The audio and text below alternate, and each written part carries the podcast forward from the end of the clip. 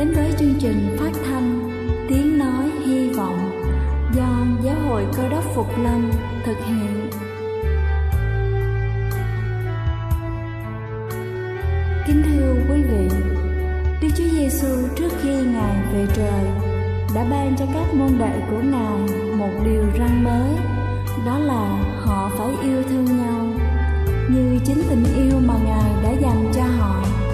Quả thật vậy thưa quý vị, tình yêu thương là một món quà vô giá mà Chúa đã ban cho nhân loại và đó cũng là thông điệp mà chúng tôi muốn gửi đến toàn thể quý vị. Nếu quý vị muốn tìm hiểu thêm về chương trình, về niềm tin hoặc muốn nghiên cứu về lời Chúa, xin quý vị gửi thư về chương trình phát thanh Tiếng Nói Hy Vọng địa chỉ 224 Văn Đăng Lưu, phường 3, quận Phú Nhuận, thành phố Hồ Chí Minh hoặc gửi email cho chúng tôi theo địa chỉ tiếng nói hy vọng amogmail.com. Ngoài ra, quý vị cũng có thể liên lạc với bất kỳ hội thánh cơ đốc Phục Lâm tại địa phương gần nhất. Xin chân thành cảm ơn và kính mời quý vị lắng nghe chương trình hôm nay.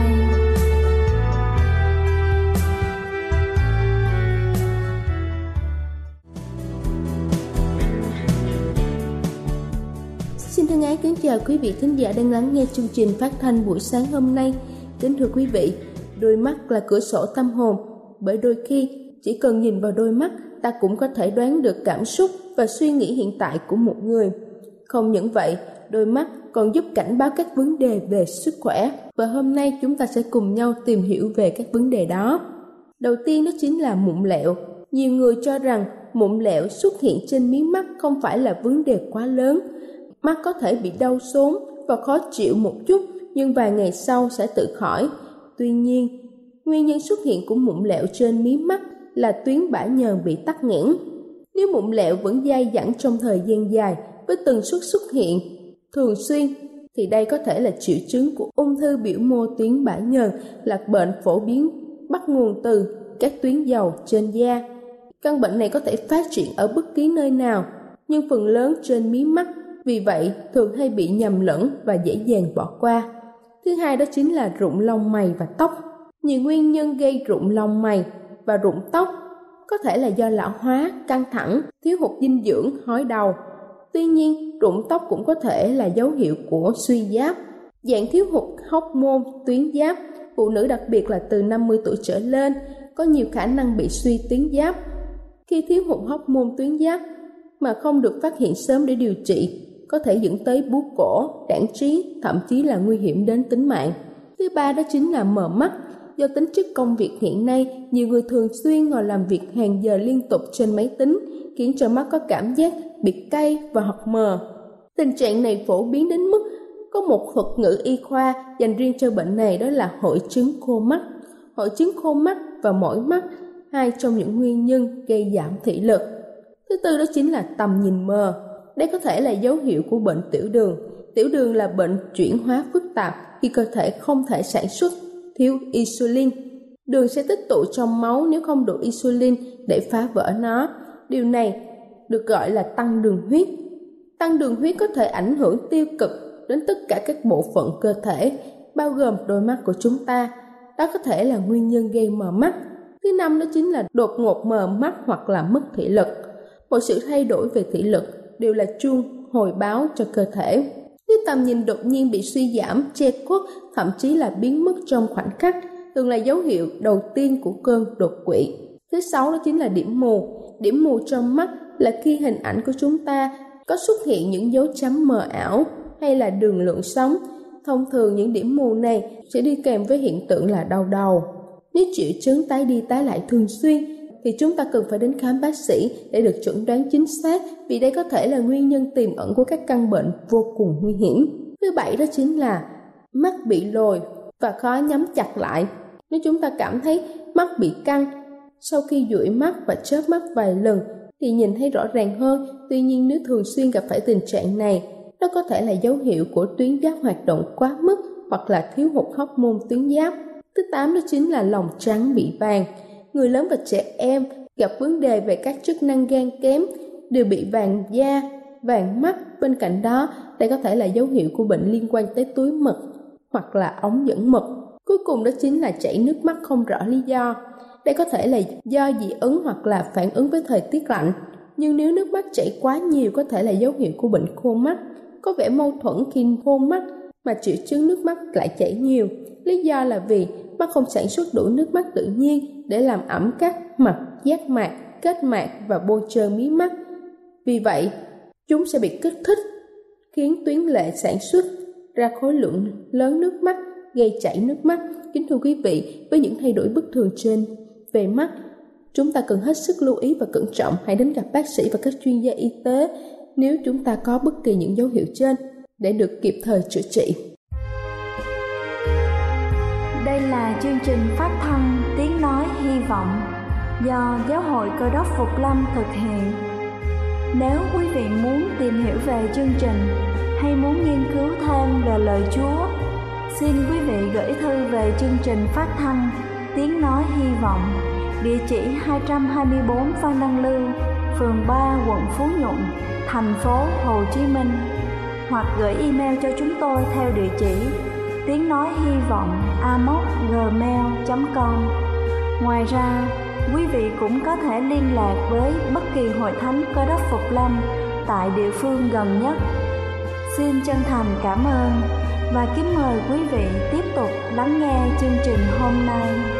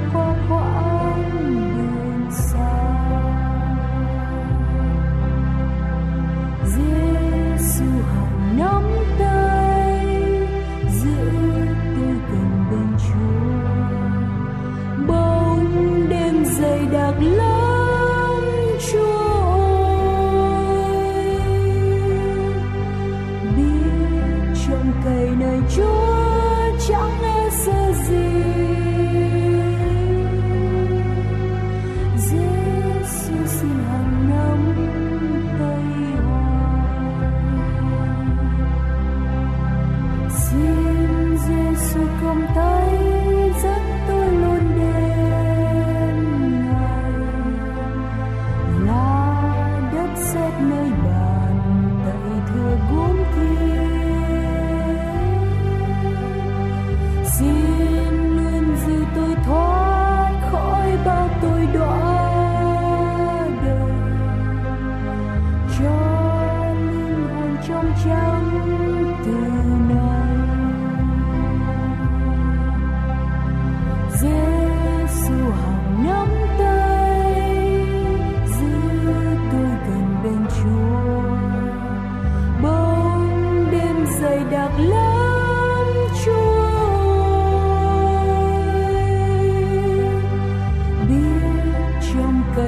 Chúa chẳng nghe sợ gì.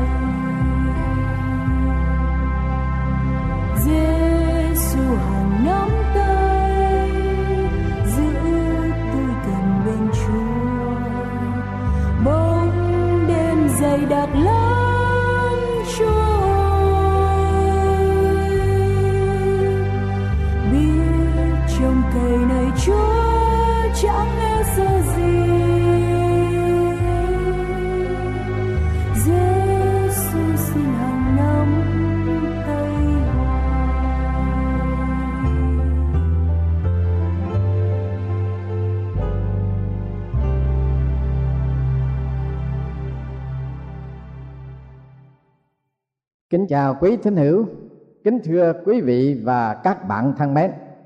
Đề tài mà tôi trình bày cùng quý vị hôm nay là khoe khoang. Kính mời quý vị lắng động tâm hồn, nghe lời Chúa phán dạy.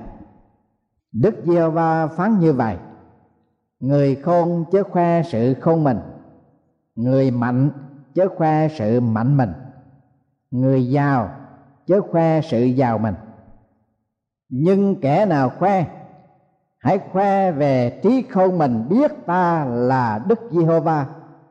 Đấng làm ra sự thương xót, chánh trực và công bình trên đất. Vì ta ưa thích những sự ấy, đức giê-hô-va phán như vậy.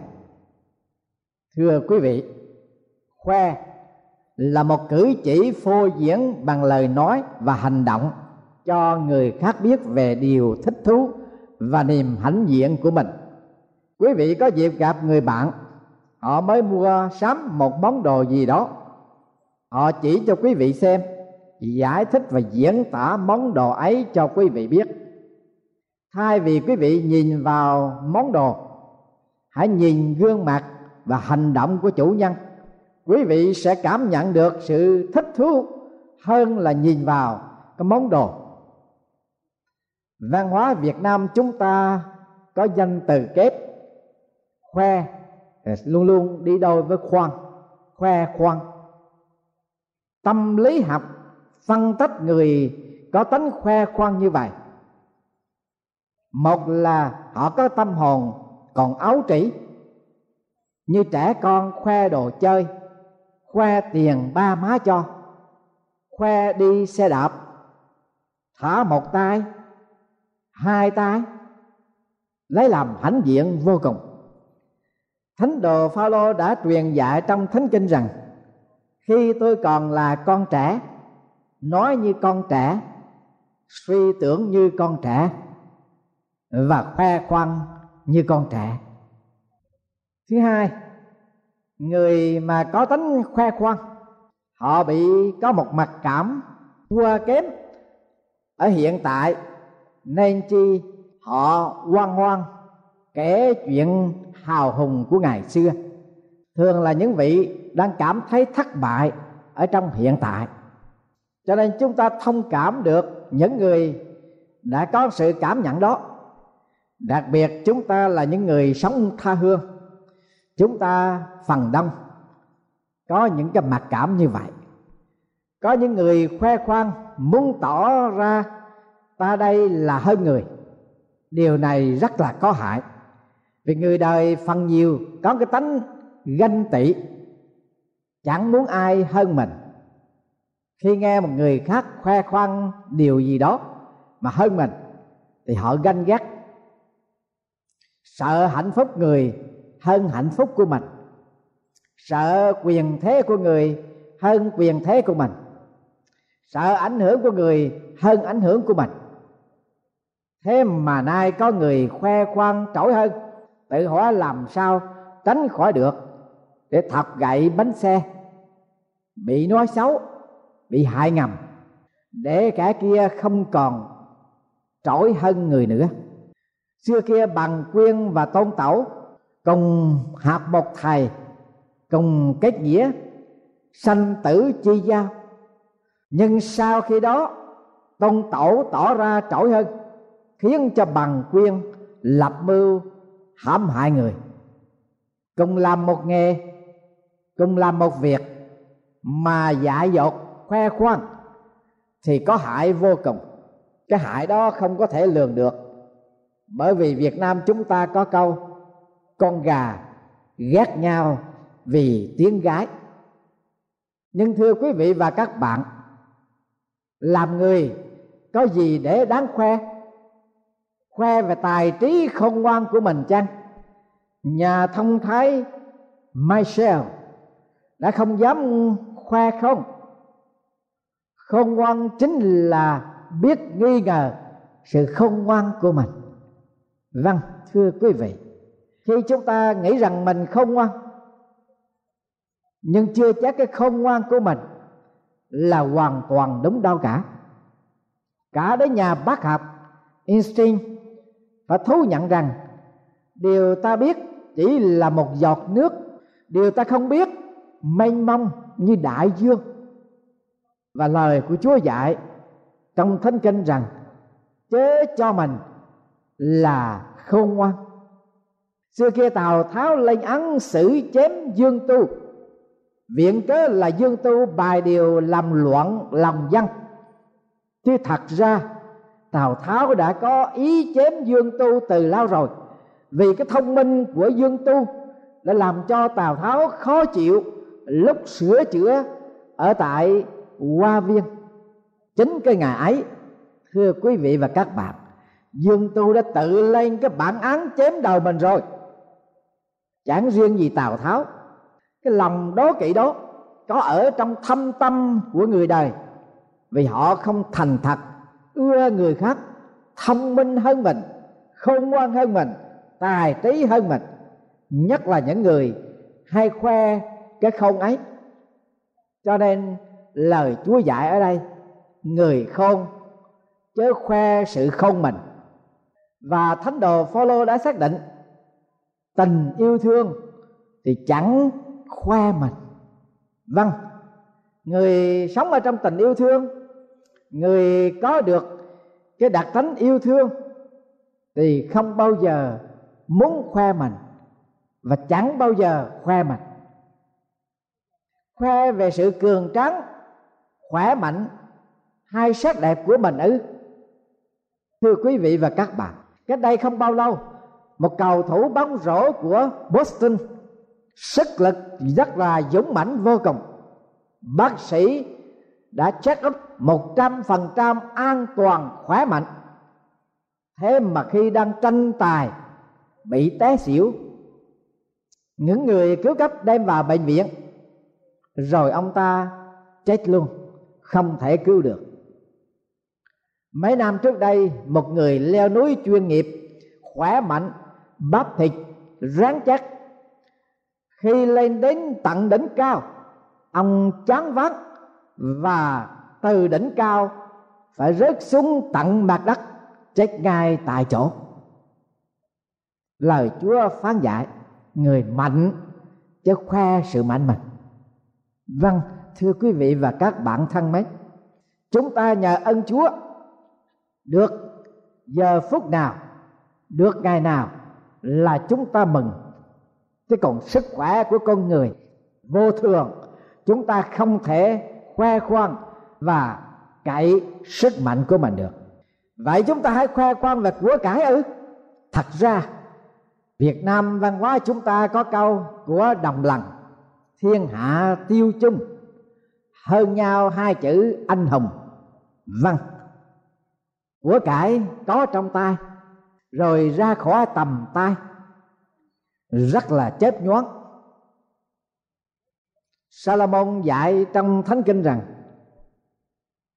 con há liếc mắt vào sự giàu có sao?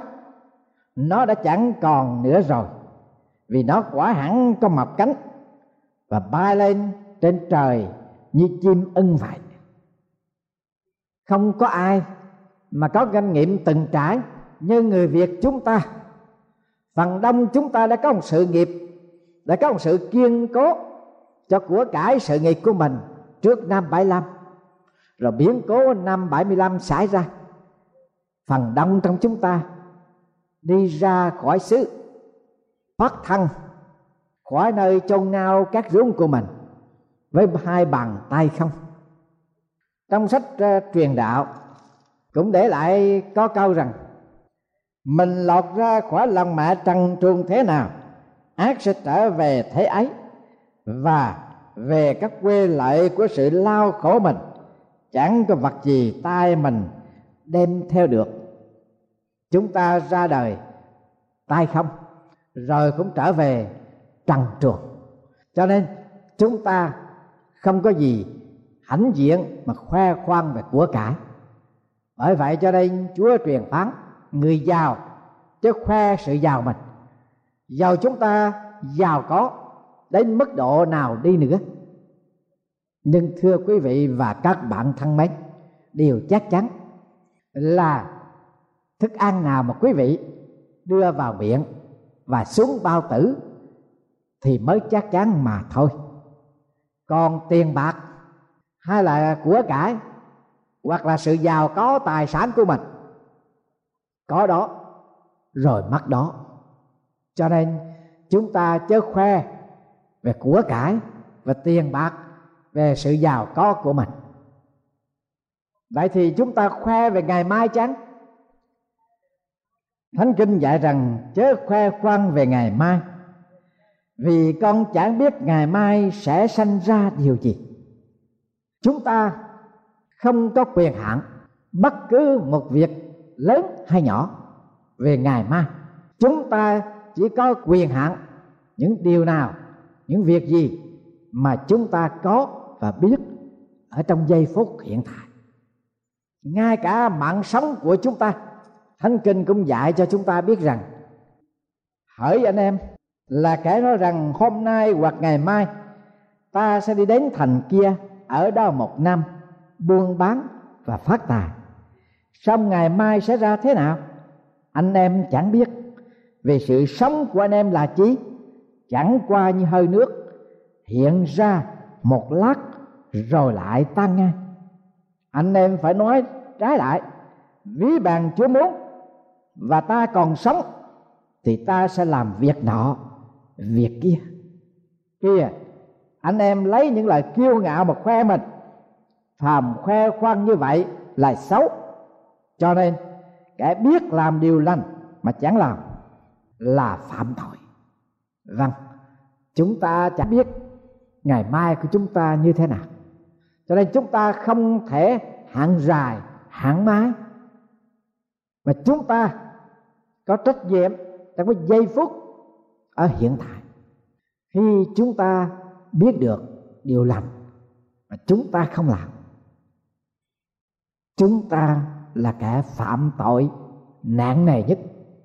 Bởi vì ở hiện tại chúng ta có trách nhiệm để chúng ta có thể đối diện với tất cả những sự việc, từ lớn hay nhỏ, xảy ra trong cuộc đời của chúng ta, trong giây phút chúng ta còn sống động. Cho nên, chúng ta làm được việc gì thì hãy hết sức mình mà làm trong cái giây phút hiện tại. Ngày mai sẽ ra thế nào, chúng ta không biết. Ngay cả mạng sống của chúng ta nó cũng giống như hơi nước hợp lại trong chốc lát. Rồi tan ngay như bắn câu qua cửa sổ. Vậy thì quý vị hỏi tôi, nên khoe gì? Khoe tài, khoe xét chăng? Văn hóa việt nam chúng ta có câu có tài mà cậy chi tài? Chữ tài liền với chữ tai một vần. Còn sắc duyên là giả dối sắc là hư không. Cho nên không có cái gì mà để chúng ta khoe khoang cả về tài, về sắc của chúng ta. Khoe về tâm hồn cao thượng, đạo đức hơn người của mình chăng? Thưa quý vị và các bạn, trong đời chưa có ai vỗ ngực xưng mình là ông thánh. Nếu có chăng đi nữa là do con người cảm phục, xưng tụng tôn họ nên thánh mà thôi chứ chưa có ai tự vỗ ngực xưng mình là thánh cả ở trong thời kỳ của Đức Chúa Giêsu người Pharisee thường khoe mình như thế nào ở đây? Có hai người lên đền thờ cầu nguyện, một người Pharisee và một người thâu thuế. Người Pharisee đứng cầu nguyện thầm như vậy lại Đức Chúa Trời, tôi tạ ơn Ngài. Tôi không phải như người khác. Tham lam bất nghĩa, gian dâm. Cũng không phải như người thâu thuế này. Tôi kiên ăn một tuần lễ hai lần và nộp một phần mười về mọi món lợi của tôi. Người thâu thuế đứng xa xa, không dám ngước mắt lên trời, đấm ngực mà rằng, lại đức chúa trời, xin thương xót lấy tôi, vì tôi là kẻ có tội. Đức chúa giêsu phán rằng ta nói cùng các ngươi, người này, tức là người thâu thuế, trở về nhà mình thì được xưng công bình hơn người kia. Vì ai tự nhắc mình lên, sẽ phải hạ xuống. Ai tự hạ mình xuống, sẽ được nhắc lên. Esai là một nhà tiên tri lớn, đã được xếp vào phần đạo đức của mình ngang hàng với mọi người ông nói, tôi là người có môi dơ dái. Ở giữa một dân có môi dơ dái. Nghĩa là, dầu Esai là một nhà đại tiên tri của Đức Chúa Trời, nhưng ông đã nhận định con người của ông là con người tội lỗi, giống như mọi người khác ở trên trần giới. Tôi là người có môi dơ dái. Ở giữa một dân có môi, dơ dãi. Còn thánh phaolô thì đạt mình là kẻ có tội đứng đầu sổ. Trong những kẻ có tội, ta là đầu. Ngay cả đức chúa giêsu là đấng cứu thế. Cuộc đời của ngài không chỗ trách được. Ngài là đấng toàn thiện, toàn mỹ. Ngài đã tự bỏ mình ngài. Hỡi cơ đốc nhân, chúng ta được tha tội, chúng ta được cứu rỗi chúng ta được xưng công bình, chúng ta được thánh hóa. Không phải bởi sự khôn ngoan, tài trí, hai công đức, lánh ác, làm thiện của chính mình. Chúng ta hãy nghe thánh kinh phán dạy. Ấy là nhờ ăn điển bởi đức tin mà anh em được cứu. Đều đó không phải đến từ anh em bằng là sự ban cho của đức chúa trời. Vậy người khôn chứ khoe sự khôn mình. Người mạnh, chứ khoe sự mạnh mình. Người giàu, chứ khoe sự giàu mình. Nhưng kẻ nào khoe, hãy khoe mình trong chúa. Amen.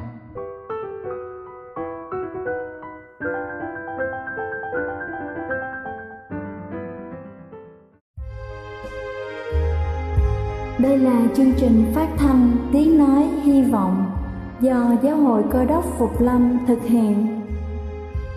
Nếu quý vị muốn tìm hiểu về chương trình hay muốn nghiên cứu thêm về lời Chúa, xin mời quý vị gửi thư về chương trình phát thanh Tiếng Nói Hy Vọng, địa chỉ 224 Văn Đăng Lưu, phường 3, quận Phú Nhuận, thành phố Hồ Chí Minh hoặc gửi email cho chúng tôi theo địa chỉ tiếng nói hy vọng gmail.com Ngoài ra, quý vị cũng có thể liên lạc với bất kỳ hội thánh cơ đốc phục lâm tại địa phương gần nhất. Xin chân thành cảm ơn và hẹn gặp lại quý vị trong chương trình lần sau.